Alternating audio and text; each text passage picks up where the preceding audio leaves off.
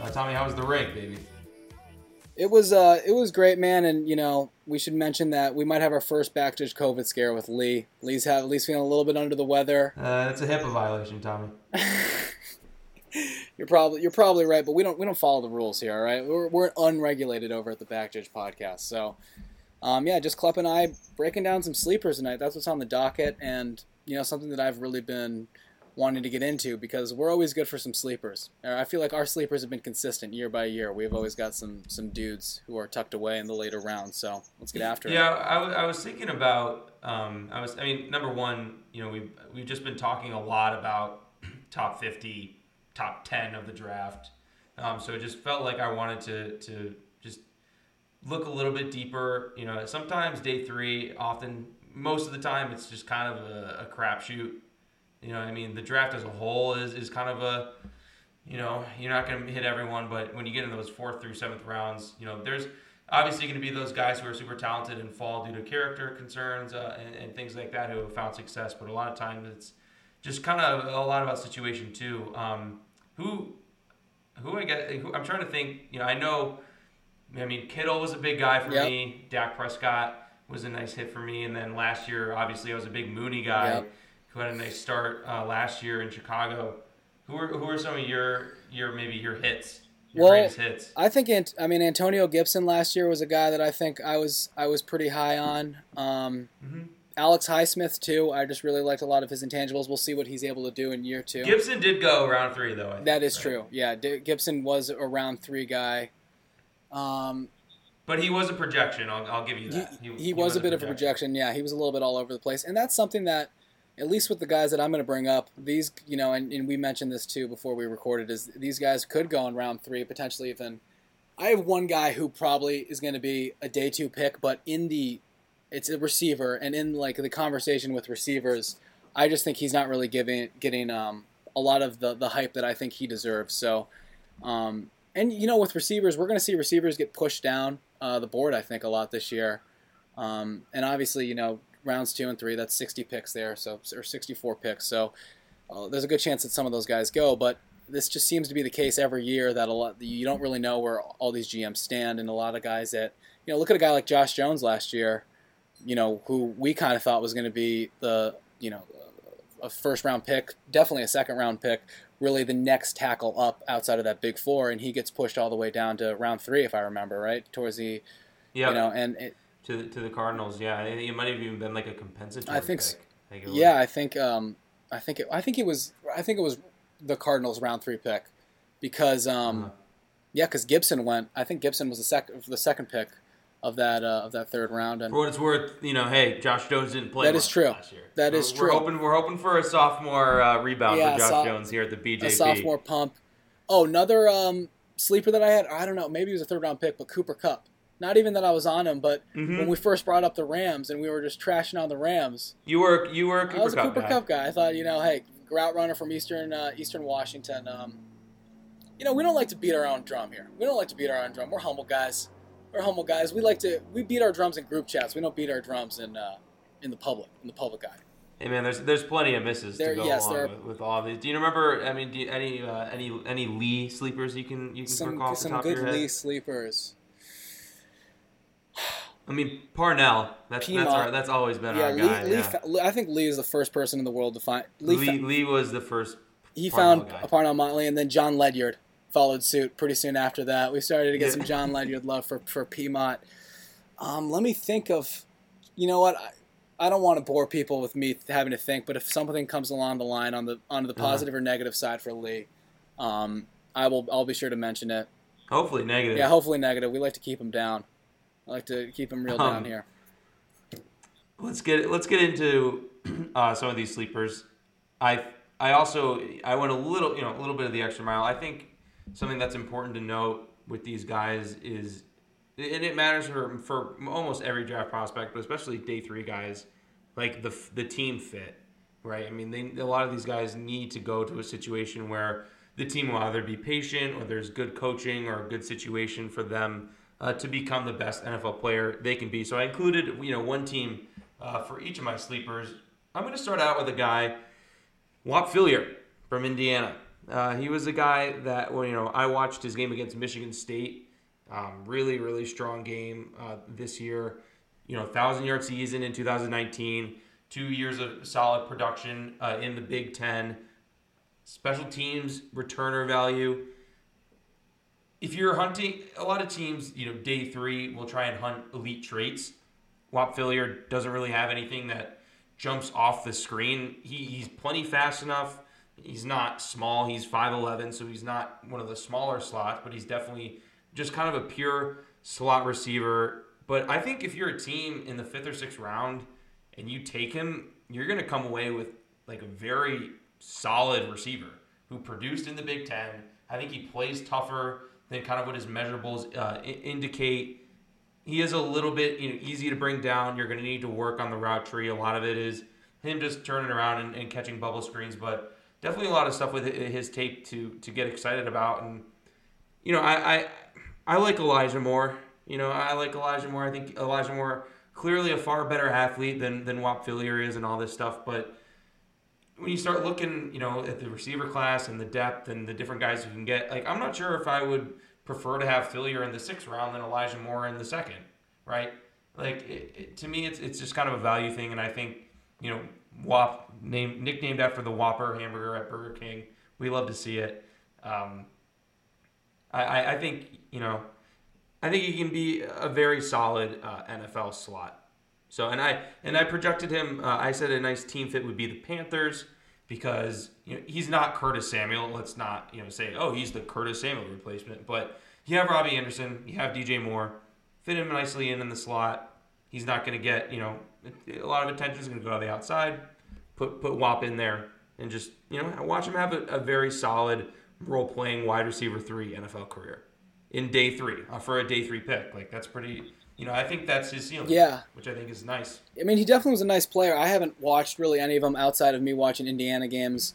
Uh, this past year was I liked Michael Penix a lot, their uh, their quarterback, and they they they you know seem to be some gamers. And Whop was kind of their the go to guy for that offense. Mm-hmm. Um, Absolutely. And you know you always like those type of intangibles. Like you know if he might not have the, the best physical tools, but a guy who has produced, like you said, in college, um, and you know seemed to be you know a really tough, tough heady football player.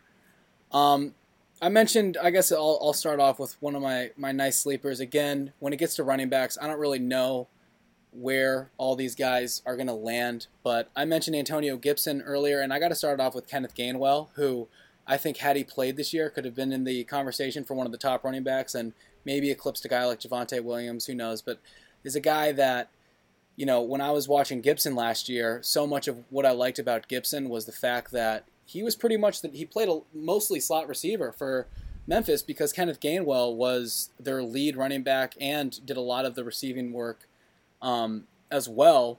You know, caught so if I'm looking if I'm reading the stat line correctly, 51 balls for 610 yards last year. He was an opt out this year, so he didn't play. But this was when he was sharing a backfield with Antonio Gibson, and then on top of that, had 231 carries for 1,459 yards with 13 touchdowns.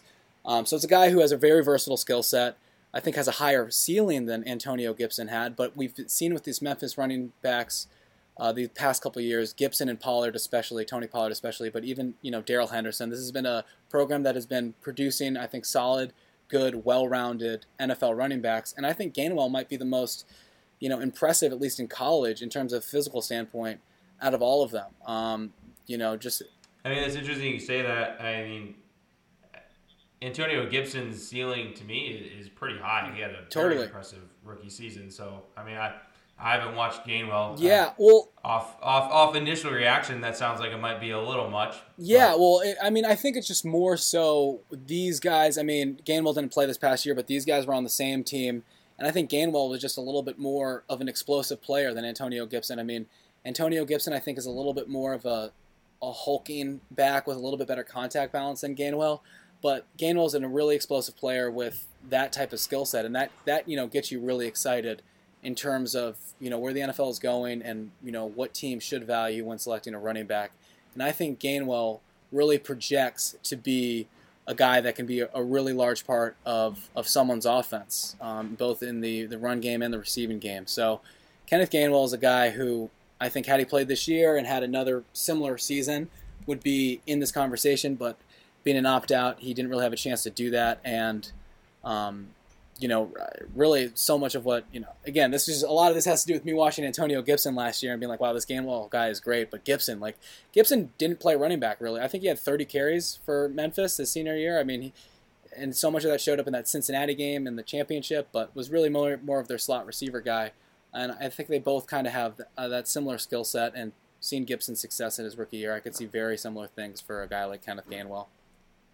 Cool. Well, I, I wrote his name down. I'm going to have to take a peek after that rousing. Take take a peek. Uh, rousing take endorsement. a peek at Gainwell. I'm, I'm happy to, Tommy. I'm really happy you brought up a, a running back because that was something I was gonna kind of not not grill you on, but you're big. Hey, just get a running back later. Yep. Don't do it in the first round, and you know you got to come with players to back up You do.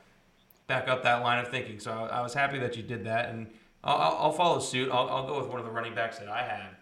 Um, a little bit of, of it sounds like a different, much different player than, than the um, catching the ball eliteness that Kenneth Gainwell apparently has after you know that stat line you, you read off. But we're gonna go to we're gonna go to Jaret Patterson, all right, running back from Buffalo. A little bit of I guess a chalky sleeper if there if there is such a thing. He's a guy that gets talked about a, a lot. His career stats are I said un, unfathomable. Three seasons, 636 carries, 3,884 rushing yards, and 52 touchdowns. I mean, it's just ridiculous. Against Kent State this uh, past season, 409 rushing yards and eight touchdowns in, in one game. No matter, you know, it, I know he's from the MAC, he's from Buffalo. I- any any level of football, that is impressive. A- At any level. So the stats the stats are there, and even I'm not a big analytics guy, but uh, a guy was talking about him uh, on YouTube t- brought up the advanced stats: 664 yards after contact in 2020, 46 missed tackles. That was 16th and 7th of NCAA running backs, and keep in mind Patterson only played uh, six games last year due to, to the pandemic and, and the MAC conference. And he, he runs weird. he he kind of looks like a toddler, like running, but he's fast. You know, but it, it's not like a, You don't look at him and go, "Oh, this is a superior athlete." He, he tries to do jukes and it, and it doesn't really. I don't. Doesn't look that athletic, and he's shorter, eh, but it seems like he runs a little tall for it. But it, those are kind of to me just cosmetic things. I mean, the production is clearly there. What I will say, literally zero catches in 2020. Zero. No, did not catch the ball once. 20 career uh, receptions in 2018 and 2019 combined. Not a ton of uh, pure pass pro reps that I saw with the way that the Buffalo offense was kind of run, but the ones I did see weren't fantastic. He's willing to get in the way. That's kind of about all you get. Um, so uh, for a team fit, I said the Saints. Uh, I think the Saints could, could use some some youth depth. You have obviously an extremely dynamic back in Kamara there already, and just you know draft Patterson in the sixth or seventh round. I think you're getting a really really solid player, and you know don't get too you know Kamara is like on the other end of the spectrum where everything looks super easy, fluid athlete for for Kamara, where Patterson's going to kind of be this herky jerky little kind of compact guy, but also, you know, I, I don't know. He's just if you if you watch him run, you will understand um, what I'm saying. But I just I liked him. I like the production, um, and uh, I think he can be a nice little role playing running back for a team who isn't you know is going to understand. The the one thing I am concerned is like sometimes the thing that keeps you on the roster as a running back is going to be special teams pass pro, uh, things like that. And I'm not sure it's like all really there with Patterson, even if he develops into, uh, you know, a guy who consistently will make rosters. But I don't know, nice little late round running back. Yeah, I again another guy who I, you know, obviously he, he broke headlines with that game during the year, but not a guy who I've really watched watched too much of. Um, so maybe from from my uneducated uh, opinion, how how would you compare him to maybe like a guy like Darrington Evans last year? Like, do you think he's a better prospect than than Evans, or is he not as dynamic? Uh, I don't know if that's. do you remember? I mean, I don't, I'm trying to remember Darrington. I remember Ke'Shawn Vaughn. Okay, a all bit. That's Like, that's my bad. maybe I, well, Dar- he, he, Darrington Evans was from App State. he- I know he's on the Titans. Yeah, he was the guy from App State. Yeah. You know, kind of a one cut. Oh, I did not like yeah, him. yeah, yeah, yeah. Me neither. like me neither. And he was kind of a- Um, a, a sleeper in the draft community last year, of sorts. Uh, Yeah, I don't know that. I, I don't know. I, I it's it's it's it's funny because I was kind of trying to think like, God, who does he like remind? I don't know. If you just it, it, his the helmet looks big. It's almost like a Kyler Yeah. situation where it's like the helmet is like the size of his shoulders and like Friday Night Tights. he's, he's kind of funny looking, but I think that, you know, I think people will overlook him a little bit. Yeah. So, and I think the production just speaks for itself in a way that he's just worth taking a, a flyer on late. Yeah, I have uh, another running back that I want to mention who definitely I think is going to be a day three pick just because he's a little bit on the older side. Uh, and that's Khalil Herbert from Virginia Tech, who uh, transferred from Kansas, I believe, and, th- and this was his only season at Virginia Tech. Um, so he's a guy who has has had, you know, he produced at, at Kansas, then had a really nice year at Virginia Tech, 154 rushes, uh, 1,182 yards, eight touchdowns, and had a little bit of production out of the bat backfield, um, catching 10 balls for 179 yards and, and one touchdown. But a guy who 5'9", 212, he's got some nice contact balance. He's got surprisingly nice little burst for uh, a guy of his stature, um, and he's you know he's he's thick. He's he's a very thick guy at 212 pounds, but really just impressed me with his vision, contact balance. Um, you know, one of he's he's just one of these running backs who's not over super dynamic, but has all of the other intangibles outside of being just an elite athlete. And, um, you know, kind of like a guy like, you know, Zach Moss, I guess to a lesser extent last year, who's, a, you know, runs a 4-6, but does a lot of things well. Um, and can just be a really nice piece on, on a roster, make a, make a roster someday. And Herbert, I think, you know, has the vision, has the contact balance, can make some people miss, has a nice, some nice burst. And there's no reason I don't think, well, he can't be effective catching the ball out of the backfield as well. So, you you know you labeled me as the as the the running back you know hater that I am the the analytical the quasi analytical guy that I am. But Herbert's a guy when I talk to Lee about you know it's those type of guys where you could he could be a starting running back. Of course he's not going to offer the same upside as a Najee Harris or Travis Etienne or even a Javonte Williams. But a guy that can you know run your run your offense and really grow into a role and especially if he's surrounded by a plus offensive line and a nice quarterback and just a nice offense overall he's a guy who can rush for a thousand yards in an NFL season. Um, I think something too, just to mention, is a guy like James Robinson, you know, who had a great year this year for Jacksonville, undrafted free agent. Um, a guy that I did not know about. We did not touch on him in, in the running back episode, but obviously was in the conversation for Rookie of the Year, rightfully so. Um, and you know, he's a guy who ran four six coming out of Illinois State, around that, not overly dynamic, but just doesn't have a lot of weaknesses to his game and you saw how he was able to translate to the NFL. He he has a well-rounded skill set, and a team you know values him, and he can be incredibly productive. Uh, and we've seen it with Philip Lindsay. You know, uh, every year there's a guy. Lee, Lee's boy Savion or Salvon Ahmed. You know, that's another. That was one of Lee's sleepers who looked really good for Miami this year. So, uh, you know, Herbert's one of those late-round running backs who I would not be surprised if he carved out a nice role for himself on an NFL roster. That's yeah. All right. Good, good, Tommy. Bringing bringing the RBs. I, I like the it. RBs, baby. Um, I'm gonna get into to one of my two players that I'm I'm really really excited about, um, and this is uh, Antonio Phillips, cornerback from Ball State. He's keeping it in the MAC. Yep. All right, six foot 180, three year starter, eight career picks. Uh, his dad played college football uh, at Illinois, and for for a little background on on Antonio, his 16 year old brother tragically was killed uh, by gun violence in St. Louis right before the beginning of the 2019 season. It's still uh, an open case uh, in, in the city of St. Louis. And Phillips had a first team All MAC for interception season in 2019. He was awarded the team's most improved player um, that season. And in, in an interview I saw him uh, in a, little, a local news piece, he just said, Junior year, I had a different fight, a different hunger Yep. uh, in, in playing playing in honor of his brother that year. So, look, you know, um, obviously, you know, just horribly tragic, but to be able to kind of play through like something like that, use it as motivation, and you just a guy you, you just want to root for uh, and wish the best for, and I and uh, he's a really really solid player. Obviously, it's kind of difficult to, to scout corners Um, you know, the pro day is coming up. I think this week or next week. Got to check in, make sure he doesn't run a four six uh, or, or anything like that. And he could stand to to he's six foot again, but 180 is kind of light. I think he could stand to maybe put on a couple pounds. It looks like he has kind of little skinny legs, Mm. uh, but but he does he does play tough. I'll, I'll give him plays plays very tough. Um, and I, I gave him a nice team fit with the Steelers. Mm, Bring him in, Tomlin. I like that. Get a, get a nice guy here with a with a chip on your shoulder, ton of starting experience, good ball skills, nice nice height for the corner position. Antonio Phillips, you're my guy, baby. Love it. Um, I you know, I'm gonna I'm gonna jump over to two guys that I talked about in the receivers episode who aren't necessarily sleepers, but this is me standing on the table for them. All right, and this and like you that. know what? And um, Amon Ra, it's it's Tylan Wallace and Amon Ra St. Brown.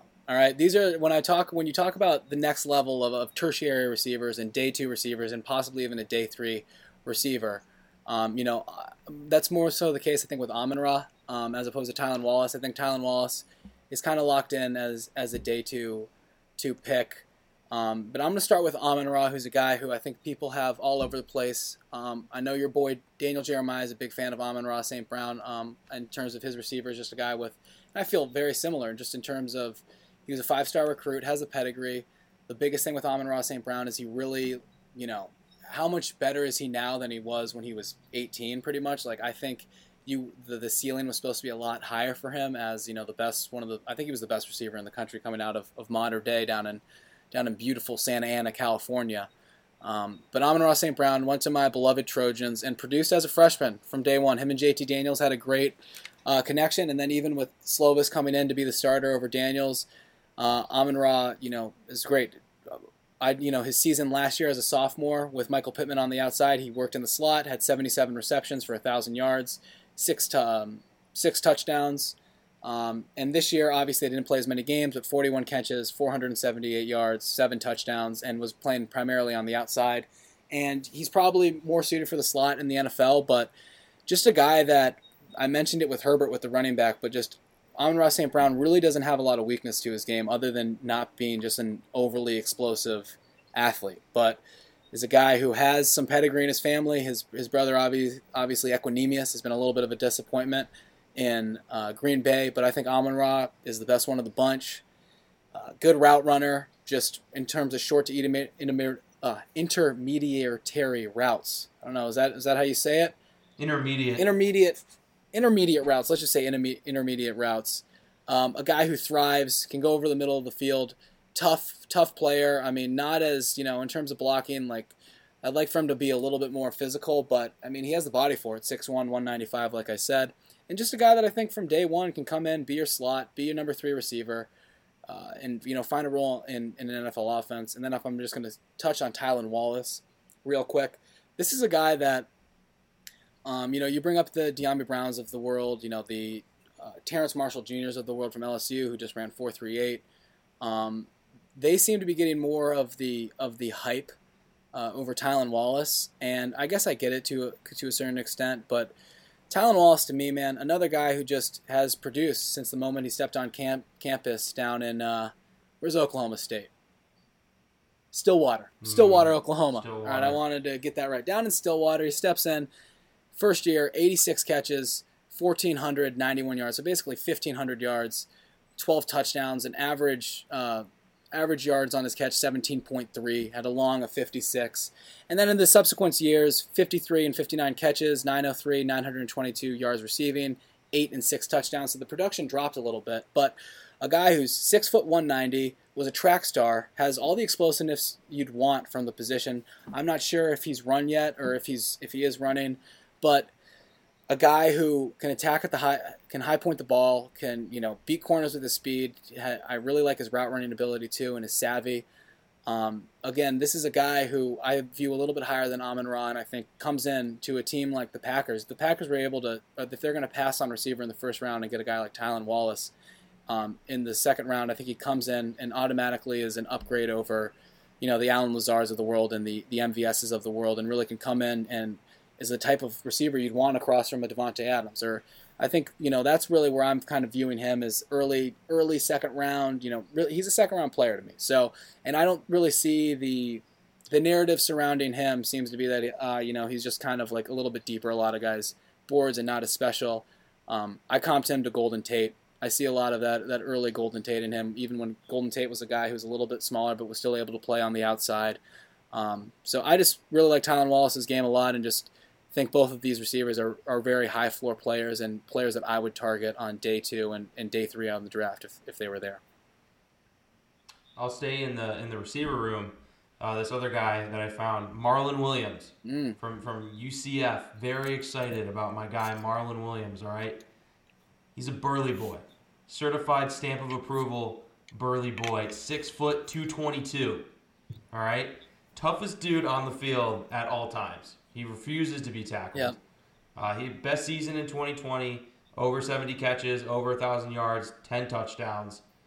He's got, I think he's got NFL home run speed, doesn't drop the ball. There's a few moments of, of advanced route running technique where where that kind of gets muddy is that he never faced press or physical corner play in the American Athletic Conference. You know, I think based on the way that he plays when he has the ball in his hands, that he can handle that, or he won't at least be phased by it. But he probably has really never been coached uh, on how to handle a, a more physical play um, from the corner uh, position. But he did play mostly uh, in the slot, a lot of slot reps, and you can kind of protect him from that early on in his career just by taking him off the line of scrimmage and giving him a little more room to work. He's not a sudden or a natural looking athlete. Uh, he's not really going to make catches. You know, he's a, he's he plays on the ground. He's not going to make catches. You know, jumping in the air or really outside of his frame. But I think he can have an immediate impact uh, in the slot as a rookie as long as that learning curve um, isn't too steep. Obviously, there's just a, a limit to how much we can know about a, a guy's football smarts and, and acumen. But I think for I mean, again, he looks. It's almost another Jaret Patterson situation where cosmetically, he kind of runs and his arms are, are down by his knees. Like it doesn't, you know, it's not very sudden or quick, but he is fast. So it doesn't always look the prettiest, but it's it's effective. Mm. And uh, I, I think he's just an extremely, uh, and I just love his toughness. man. Yeah. Watch him. Watch him against Houston. On you know, Houston game was great. Tulane game was great. Um, nice moments in, in the Memphis game. So just was a huge fan of, of Marlon Marlon Williams and really excited to kind of see where he lands. Team fit Detroit. Mm. Let's go. I like Bring that. him in. Put him in the slot. I'm uh, Come on now. I'm very unfamiliar with his game. Um, looking at him on my, my PFF draft guide right now, they got him comped to James Washington. And what do you think of that comp? I could see that. Yeah. I can see that. I mean, James Washington was a guy who played, you know, mostly on the ground, right? When he was at Oklahoma State, not a ton of uh, leaping uh, ability or, or anything like that. And, and again, like he's he looks that that is a really good comp. I like that. He kind of looks, you know, James Washington kind of looked like he was a running Yep. back playing playing at wide receiver. James Washington, I think, was more highly thought Totally. of. I, I I I found Marlon Williams literally watching um, a player I'll get to a little bit later, and I, I just the play that he made was was just so eye catching, and I was just like, oh, I'm gonna look up who this guy is, and lo and behold, he's he's in the NFL draft. Is, is Peyton Turner He's my is baby. Peyton Turner the player you're going to bring up? yeah, All yeah. right. Did a little detective work. You mentioned the Houston game. You got to be watching some Houston Yep. defense.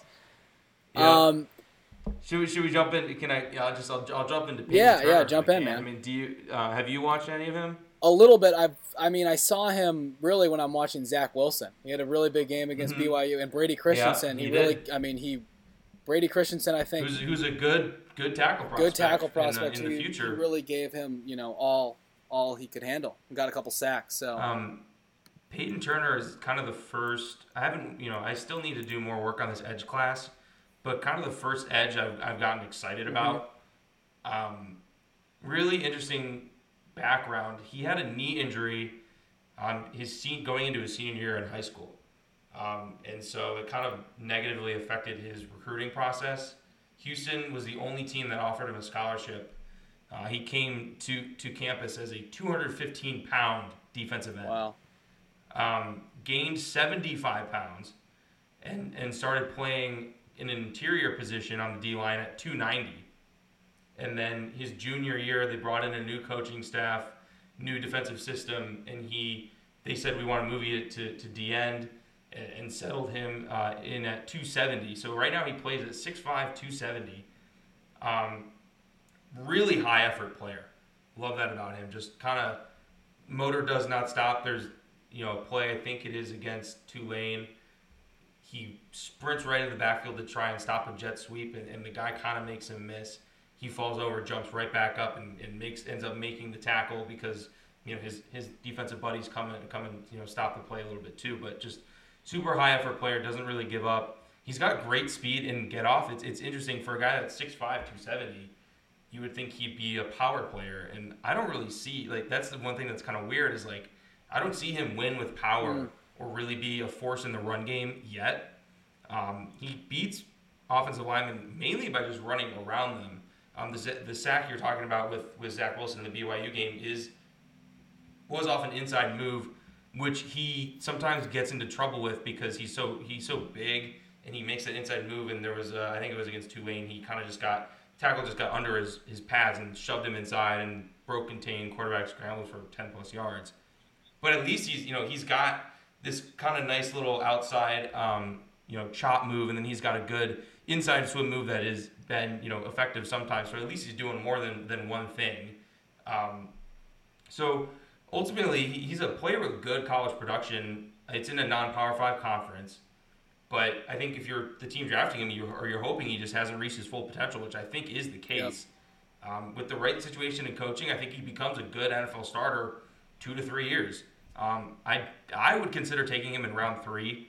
Um, I ultimately think maybe he ends up becoming just a steal in the fourth or fifth round because you only have five games really where he played that true DN position this year and felt comfortable with it. But he, he balled out with those opportunities, and I gave him a team fit to, to the Titans. Yeah, I, you know, like that a lot. Harold Landry, you got Bud Dupree, but you got good coaching there with Vrabel to to kind of get him, you know, to where he, he needs to be as a player. So Peyton Turner, yeah. guy, I'm I'm really excited about him. I don't. Mar, you know, when I'm talking about Antonio Phillips or Marlon Williams, I think those are pure day three um, dudes. Marlon Williams, I'll take you at the end of the third, right, buddy? Depending on what I'm what I'm having, uh, to, to sip on during the, the four way mock, I might rip on you in, in the late second. All right, we'll, we'll see with Marlon Williams. But Antonio Phillips, for sure, very solid day three grade for me that I think he's just a solid football player. But Peyton Turner, I think, definitely could be.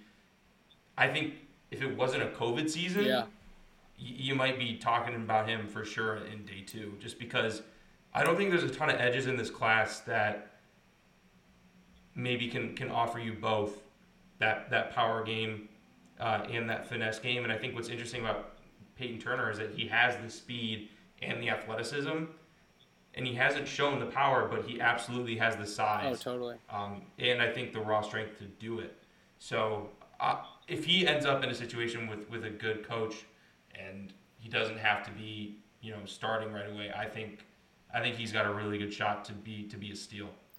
Yeah, Klepp, I, I really should look. I still need to do my due diligence uh, on this edge class as well. Um, I've got a couple that I want to bring up, but I just, I mean, Peyton Turner, another, you know, PFF has him as a second round grade. They gave him a second round game grade, really graded well at the college level, but I guess the only, yeah, like you, I mean, it's. He, he could go round two. I, I think this edge class gets so muddy. Totally. Even in the first round, that teams are just going to be drafting off of, of traits in a, in a sense and Peyton Turner, you get really excited watching it's him. such a trait position, exactly. And, you know, to have a guy uh, like him with, you know, he should have a lot of untapped potential.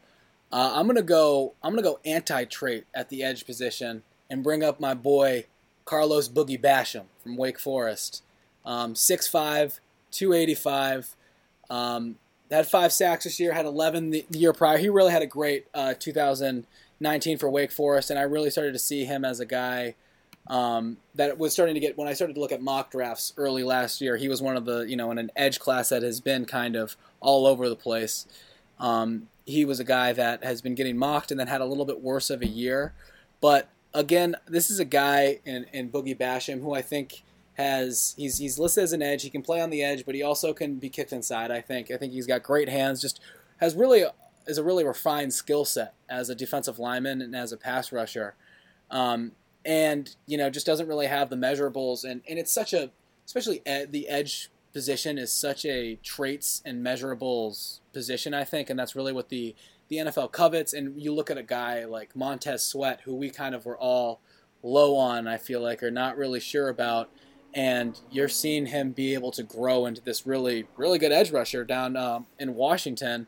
And a lot of the elite edge rushers in the NFL right now are just toolsy, traitsy guys. Um, and obviously, some of them have some big first round cachet, but you know, it's really you have to be such an uber uber elite athlete to be successful. I think to be a high high level edge um, in the NFL. But that being said, Boogie Basham, I think, in terms of a guy who could go maybe round three, but more likely maybe day three, um, is a guy that I'm looking out for. I think he has scheme versatility with his size.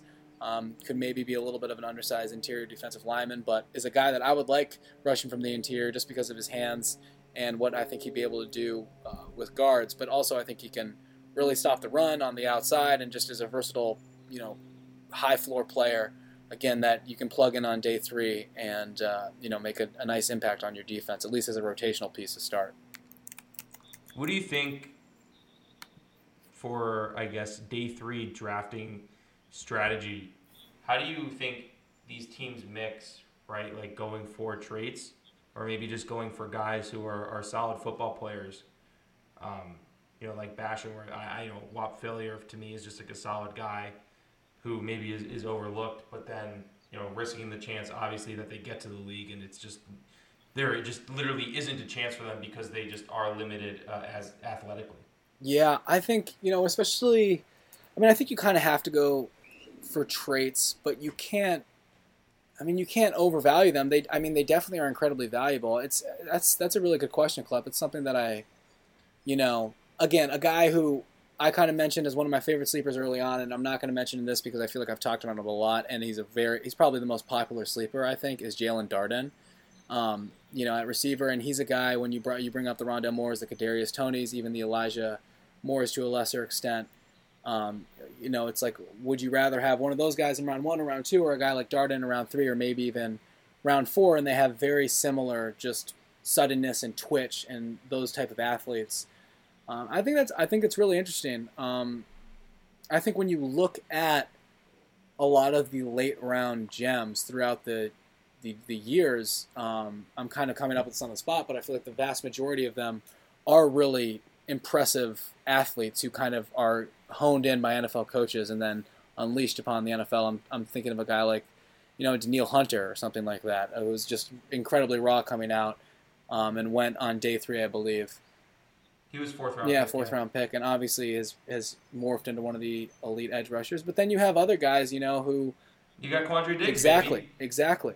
Not not uh, you know particularly the fastest no. guy on the field. You know, not the most athletic, but he's you know he's the he's damn near the toughest and one of the smartest. Completely. And all of the guys who are UDFA's, I mean, they, uh, look at all the successful UDFA's. Almost none of them are overly impressive athletes. That's why that's a big reason why they weren't drafted.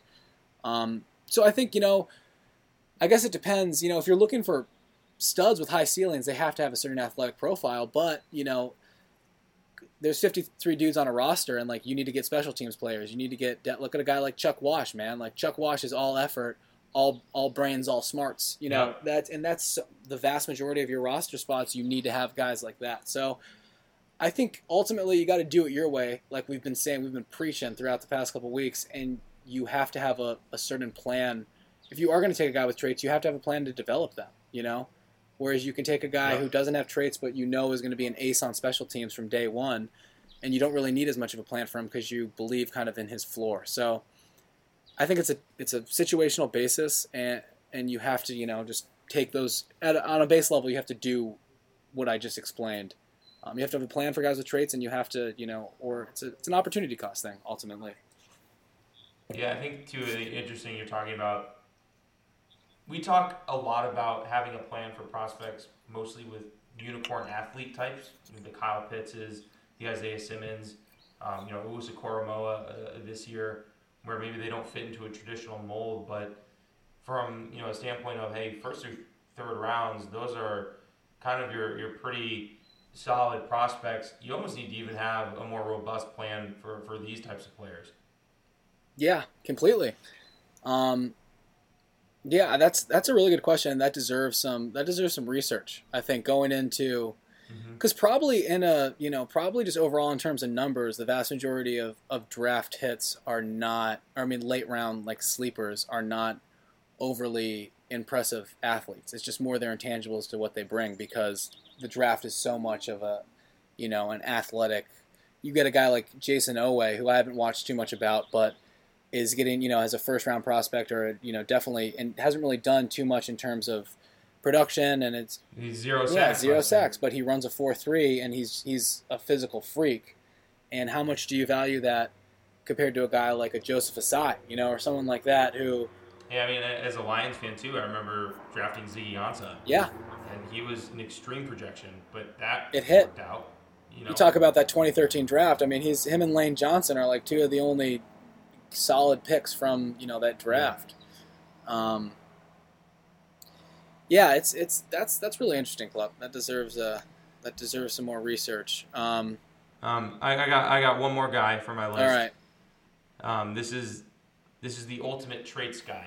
All right, and, and here's the deal. It's Greg Eiland, offensive tackle from Mississippi State, firm seventh round grade. If you feel like you got a good O line coach, solid starters at both tackle positions. If you don't have that, he's a priority UDFA. All right, I'm not not about to be standing on the table for Greg Eiland, but I'll, I'll tell you what, what I like about him is that he's 6'7", 335 with 37 inch arms. All right, and, and for perspective, Mekhi Becton was in the 94th percentile of, of arm of arm length for tackles, 35 inch arms. wow All right, so this is just a dude who is all of the traits, all of the size that you could ever want for your offensive tackle.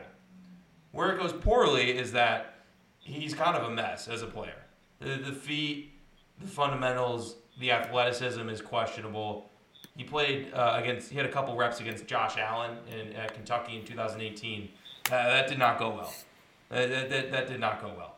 Uh, and Mike Leach coming in in 2020, surely you know the offensive fundamentals eh, probably only regressed yeah uh, with, with with that air raid system coming in. He's purely a trait pick, but again, bringing up another Lions guy that kind of became successful was Cornelius Lucas. Uh, he he's been a, a backup swing tackle for a bunch of teams. Pretty good player UDFA who was six eight, right? So you can bring these guys in and coach them up a little bit. I definitely think there's going to be multiple offensive line coaches across the league who would just love to bring them in and, and see what you get. My team fit was the Browns. You got Wills. Uh, you, you got Conklin. And then uh, Bill Callahan is one of the more uh, respected offensive line coaches in the league. He's there in, in Cleveland. So uh, I just thought, hey, you know, picks. Uh, yeah, they have picks 212 and 259. Let's see, see what happens. yeah That's so I don't know. I he just I just saw kind of the measurements. I remember back in like January he was at not even the Senior Bowl. It was like the collegiate All Star game. yeah I don't know. It, it was, but I just saw his measurements come in and it was like, holy crap, this dude's these dude this dude's arms are, are crazy. And he played, you know, he played at both left and right tackle. He even uh, I was reading he even shifted it into uh, guard a, a couple times for for the Bulldogs. So you know, just just a guy to keep your eye on. Yeah, Klepp. Um, I'm gonna stay in the trenches uh, and bring up a guy that that I like as a sleeper, and that's Kendrick Green from Illinois. Um, you want to talk about workout warriors and, and projections? Um, What position is he's he? a guard. He played guard and center for Illinois. Uh, 6'2", 305, ran a 4.85 40. Uh, has a vertical jump of 36 inches. Both of those, the both of those are in the 99th percentile, um, and, a, and a broad of 119 inches, which is in the 100th percentile. So this guy is just an absolute, absolute freak on the interior, and his tape is, is very good as well too. I think he's getting a lot more hype now, um, and could sneak in today, uh, to day two. But is a guy who really haven't been hearing a lot throughout the um, the draft process and really this pro day. Yeah, I've not heard of Yeah, him. this the, his this pro day at Illinois really was you know was huge for him and plays with a mean streak and just I think is a plug and play guard with a lot of upside just because of his his physical talent. So Kendrick Green was a guy that I really, I mean, there's not really a lot of tape to watch. There's one, there's the North, there's uh, I forget, maybe it was Northwestern defense. I don't know. There's one tape, there's one thing on YouTube you can watch, Mhm. and there's a little highlight film because he won, um, I think he won some trophy, I believe, not one of the college football, or maybe he was first team All Big Ten or something like that. Uh, and I'm going to stay in the, the trenches Well, is there a round projection for him? Like, any, like what have you seen? Um, I mean, he like PFF has him as a third rounder. I know the Draft Network. Um, I did not see him on. I can just do it right now because I got it got it pulled up. But I mean, he's a guy who they've got him. Yeah, Draft Draft Network Network has him as two eighty seven overall. So that's a So not even not even a draft. yeah, not even not even draftable. But eh, you know, TDN, they're not always. We, we appreciate what they do at the Draft Network. Their rankings not always um, not always completely accurate to maybe what the No, no, not at all. Um, and I'm going to bring up another interior offensive lineman who who TDN is is is relatively high on. I think they have him as their 96 overall player, um, and that's Trey Smith from Tennessee, uh, six five and a half, 331 pounds. And I've known about Trey Smith for a couple of years because he was the number one recruit in the nation, if I remember correctly. He was at least a top five recruit. Went to Tennessee, um, and you know, reminds me a little bit of Netane Muti from last year when you just turn on a tape and he just is a people road grader, people killer. Will Hernandez is another, you know, guy that I like coming out of What was his name again? Trey. Smith. Trey Smith. all Trey. Smith. Interior or In- edge guy? interior, interior. These are both uh, interior linemen. Uh, you know, has has great size. Um, I'm not sure, or yeah, there was. I don't know if he participated in the pro day, but really the knock on on Trey Smith is just his injuries and his lack of availability. Um, you know, because he's a guy who has all the talent in the world. You know, we saw him as a potential um, potential first round pick or one of the better interior offensive linemen um, coming out, and uh, you know the medicals are just really the only, the, really only the red flag. So he's on on the field, he's been uh, a complete beast, and I mean he's only played at, at left guard. So 756 snaps at left guard uh, in 19 and, and 674 the past year. So. Um, oh, here's his here's his workout reps. 32, 32 reps on the bench, 89th percentile. Uh, three cone of 7.43, 90th percentile. 50 yard dash of 5.1, 75th. Uh, a vertical leap of 30, 40 yard dash? 40 yard, Not 50? yeah, 50 yard dash. Jeez, a lot of fives there. 40 yard dash of, of 5.11, um, and you know vertical leap of 31 inches. So Five 150 uh, for for a D lineman, I'd say take him at seven. yeah, exactly. Five 150 yard. Jeez, Tyreek Hill, Ch- chubby Tyreek Hill. Um, but yeah, no, Trey Smith is a guy who you know obviously is not the same athlete that that Kendrick Green is, but still is a overall good athlete for the position. And if he can stay healthy, uh, you know, I think has pro ball potential. So, I mean, Club, I feel like he's a guy that you would like throwing on a little Trey Smith tape and even just a highlight film of just watching him just move move people. Just a massive human. Um, so, two-time Tennessee Mr. Football, you know, offensive lineman of the year. Like this guy has all the uh, all all the pedigree in the world. Number five player, according to 24/7 Sports. So, Trey Smith. Well, I'll, I'll take a look. Um, I wanted to shout out a couple interior D linemen. Yeah, get after it. Um, just these are these might end up being day two dudes, but uh, we, we talked pre-show about Ali McNeill. Uh, big fan of, of just what he can do and, and taking up space on the interior. I I like him. I, I I've said that I think the, the Cowboys need to get a, a big space eater uh, on the interior of their line to make make sure that at least Neville Gallimore, who I believe in, uh, can become the full player. Obviously, um, blanking on the name, uh, UCF kid. Oh, help me out, Tom. Oh, Trey Trey uh, Trey. Trey Hill. Yep. Tyson, Um, no, Tyson but we- Hill. yeah. Tyson Hill. Ty- Tristan Hill. Tristan Hill. There we Um, go. Third time. Tristan Hill. Third time's the charm. Jeez. It's late. Um, for me. um, but uh, Lee McNeill and then uh, Tyler Shelvin. Two two interior. Did Tyler eaters Ty- there for did. Tyler Shelvin not play this past year, or did he? Do you know? I don't think he Yeah, did. he was an opt out. I'm pretty sure, but Yeah. had, was really good for them uh, last year. Um, So I mean, and he. I mean, he's like over 360 pounds. Yeah. So that's. I mean, that's there's there's a one tech. that's a big guy, and and shout out your boy uh, Tommy Toga guy guy, Tommy Togagagi. Tommy Tungiai. Tommy Tommy Tungiai. Tommy Tungavai. Tommy Tungiai. Ohio State. What do you rip out 40, 40 reps on the bench? Something nuts. Just- yeah. Unreal strength from Tommy. Shout him out. Not as much strength as, as this Tommy, but you know we're we're in the same ballpark. Um, Here's a here. Can I, can Yeah. I share my duds? Yeah. Um, you know, not that I'm trying to. You know, I wish the best for these young men uh, as they as they move into their their NFL careers. Um, but try. I want. You know, I was doing a little research, picking and choosing guys from from the Draft Network page to find out a little bit more, read some blurbs, see if anything struck my interest, and then if it did, I, I went over to YouTube and tried to find some stuff and came away uh, unimpressed with these these three men. Uh, Seth Williams, receiver from Auburn, just uh, turned on. I can't remember what even what game it was, but he got like shoved over multiple times yep. by like in, in blocking reps, where it's like at least some receivers who don't want to block, they at least like get in the way, and they don't really engage, but but they're there. He was just getting like shoved over, and he's not particularly small, so uh, wasn't Yeah. you know wasn't a big fan of Seth Williams, Tommy Doyle. OT for Miami of Ohio saw he was six eight. I was like, oh, let's let's see what this guy's all about. Womp womp. Don't you know, watched him get beat multiple times in, in the first drive. I, I watched of him against some other crap MAC team. Uh, so it wasn't wasn't a fan of his. And then Tony Fields, he's a guy who gets some buzz. Linebacker, safety, hybrid guy. Played at Arizona, then transferred over to West Virginia. Just um, he's a guy who is just like he's caught in the middle between those two positions, where I, I think he's too small to play linebacker. Um, and then I don't know if he's athletic enough to, to play safety. You know, hey, you can argue with me.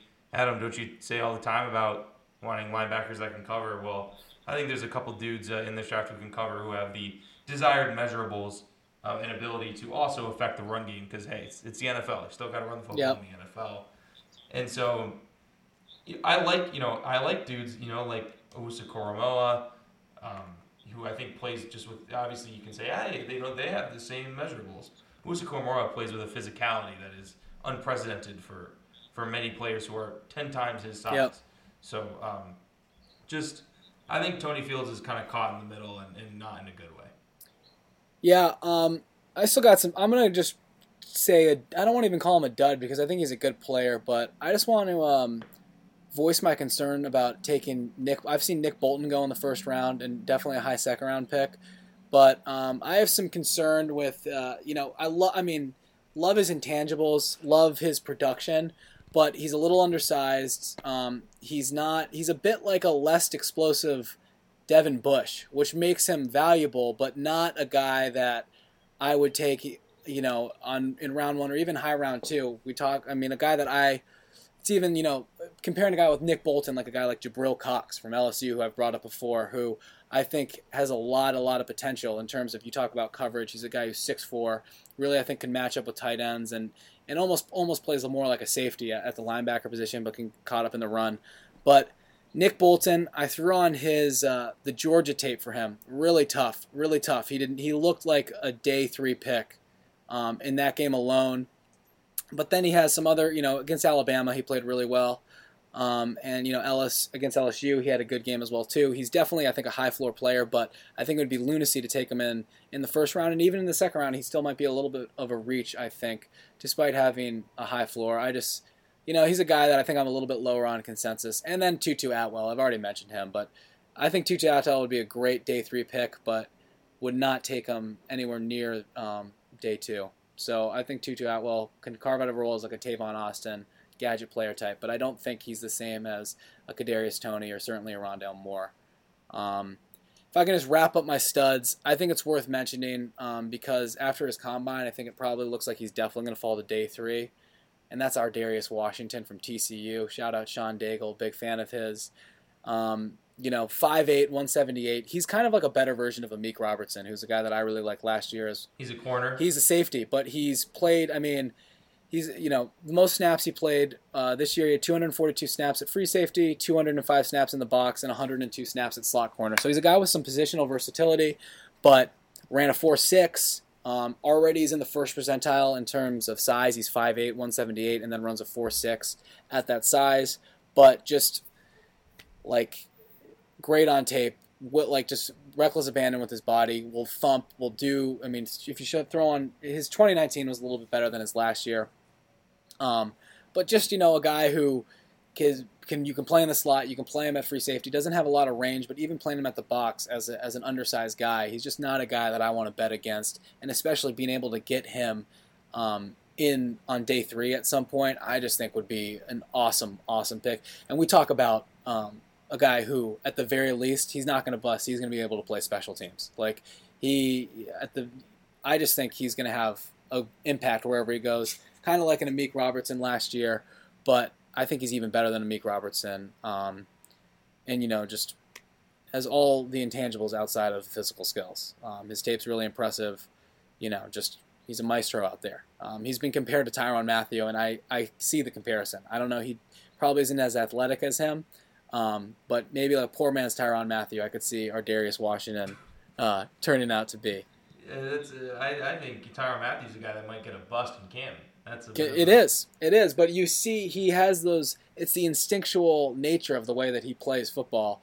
Um, so yeah, did I just compare a potential special teamer to Tyrann Mathieu? Yeah, I did. But that's why you that's why you always throw. Yeah, that's why we're at the hour. That's mark, why, you know? and that's why you throw poor man's out there because you you then you you're saved a little bit. Um, and then two other guys I want to shout out who, um, Klepp, you've always bring it up. It's so true. It's hard to to, to scout DBs and especially corners um, on YouTube, but Two guys that I think are worth mentioning are Paulson Adebo from Stanford and Tay Gowan from UCF. I see that Aaron Robertson or Robinson gets a lot of love from uh, UCF, and he played this past year. But Tay Gowan opted out this year, but had a really strong 2019. Um, and the, the when I first heard of Tay Gowan, it was him tweeting at at PFF and really other. I, I think it was another, but just tweeting like the PFF always tweets, PFF draft will tweet like, "Who's your corner?" It'll be like Surtain, Jaycee Horn, Asante Samuel, and uh, you know uh, the kid from from Virginia, Caleb Farley, and and Tay Gowan just retweets it and says Gowan. He's he's he's he's, he's yeah. chirping. He's got like he's got that. supreme confidence, and he has good tape as well too. Another guy who, who looks a little awkward, like you say in the in the UCF, the he just doesn't look. He looks like a, a NCAA 14 create a corner with like a Revo, you know, with the Peyton Manning helmet. Um, but guy who you know played primarily zone corner at UCF. I think that's really where his his um, his projection is when it comes to the next level. Um, but you know, he's a guy who just love his love his intangibles, love his uh, love love that he's chirping, love that he's getting out there, and uh, I think you know he's a guy who's probably been slept on a little bit. And then Paulson Adebo, another opt out who, um, you know, really talk about guys who got mocked in in the first round. He almost came out last year. I believe he could have, and he didn't um, because I was mocking him, you know, last year in 2020. But a guy who had a really good 2019 over at Stanford. Um, you know, again, is a primarily zone guy, not overly physical, kind of a minus in the in the tackling game and in the run game, I'd say, but has really nice coverage skills. And we've seen, you know, you kind of tend to want you kind of want to have that, um, you know, at the NFL level as opposed to physicality, even though it is kind of obnoxious to watch guys like Greedy Williams on tape who are just allergic to contact. Um, Adebo is, I wouldn't say he's that bad, but he's not an overly physical corner, but has all the cover skills you could want. Um, and really prototypical size. I think he's 6'1", 190. So um, another guy that I'm just going to pull up his, because uh, I do believe he had his pro day already. Um, I'll try and pull that up his his marks. But a guy who I just think both of these guys are didn't play in 2020 and are kind of getting lost in the muck of this 2021 cornerback class, and I think these are probable NFL starters. So um, really interested to see where where both of these guys land. Um, yeah, Paulson Debo, real quick, 445 40, so he's got that. 6.69 three cone, 91st percentile. Uh, shuttle in 413, 37 inch vertical, and uh, 121 inch broad. So 6'1, 198. He's got the prototypical body and uh, strong athletic profile. Strong athletic profile. So and, and has two. Do you think you? Do you think you? I've heard. You know, I. I don't know. I Gowan is new to me. I'm definitely gonna have to look look this Gowan man. Take up, take Gowan, baby. A, a, a Debo, I have. Um, Paulson Adebo, I have seen a little bit of rumblings on. Do you think he's a cemented in as kind of a day two guy, or do you think he could even slip to, to the fourth or fifth round? Well, I mean, on both the Draft Network and P- I mean PFF has him fourth rounder, I believe, and the Draft Network was high on him last year, which was kind of uh, surprising. But they have him. Okay, they have him at 71, so they're a little bit higher on him than PFF. But I mean, Chris Sims, I think had him at his number four corner spot, maybe number five. So it was kind of refreshing to see him, you know, come back into the uh, the fold. But uh, you know, I just think it's weird with a lot of these guys who opted out. You just don't necessarily know where the NFL stands on them and how they're going to be valued, as opposed to a guy like you know, Iffy Melifonwu or you know, there's a bunch of corners, Trill Williams. You know, there's a bunch of uh, there's a bunch of dudes you know who played this year. So I could just I could see a lot of these opt outs getting lost in the shuffle, and I think Gowan and Adebo kind of have the potential to be to be both of those. Definitely, uh, definitely a unique draft. Very unique. That- that's for sure. So, uh, Tommy, I'm gonna go watch some some Kenneth Gainwell, some Trey Smith. Yep. You're gonna you're gonna jump into that Marlon Williams. I want to throw in some Marlon Yeah. Williams, You're gonna love it, right? And Peyton Turner. Peyton Turner, You, you can get a little Peyton Turner and Marlon Williams. Double feature, Late, little, little double feature. 'cause they're- They, they both make plays Yeah, in that game. I'm gonna have to throw that on. Um, yeah, Trey. I'm, I'm predicting Trey Smith's gonna be a Klep boy. I think Klep's gonna like him some Trey Smith. Who, who was the, the Illinois kid again? Uh, Ken, Kendrick. Green. Kendrick Green. So um, There was a uh, there was a Carson Green from uh, Texas A&M tackle who uh, didn't make my duds list, but it did also not make my sleep. okay, so you're you're Take that for what you will. I, I will indeed. I will indeed. Um, yeah, another guy that I um, watched a little bit of that is just to stick with corners is uh, Shakur Brown from uh, Michigan State. He's just a bit of a dog. I don't know. I don't know uh, when you talk about special teams players. He just was a guy who he's got that he's got that dog mentality at corner, which is something that we always like, you know, over at the BJP and talk about a late round guy. man. Bring back Antonio Phillips. He's got that. He's got that too. Might have to do a prospect uh, showdown. Shakur Brown versus Antonio Phillips. Who you want? versus. Versus. Versus versus. All right, Klepper. Q stay scheming, baby.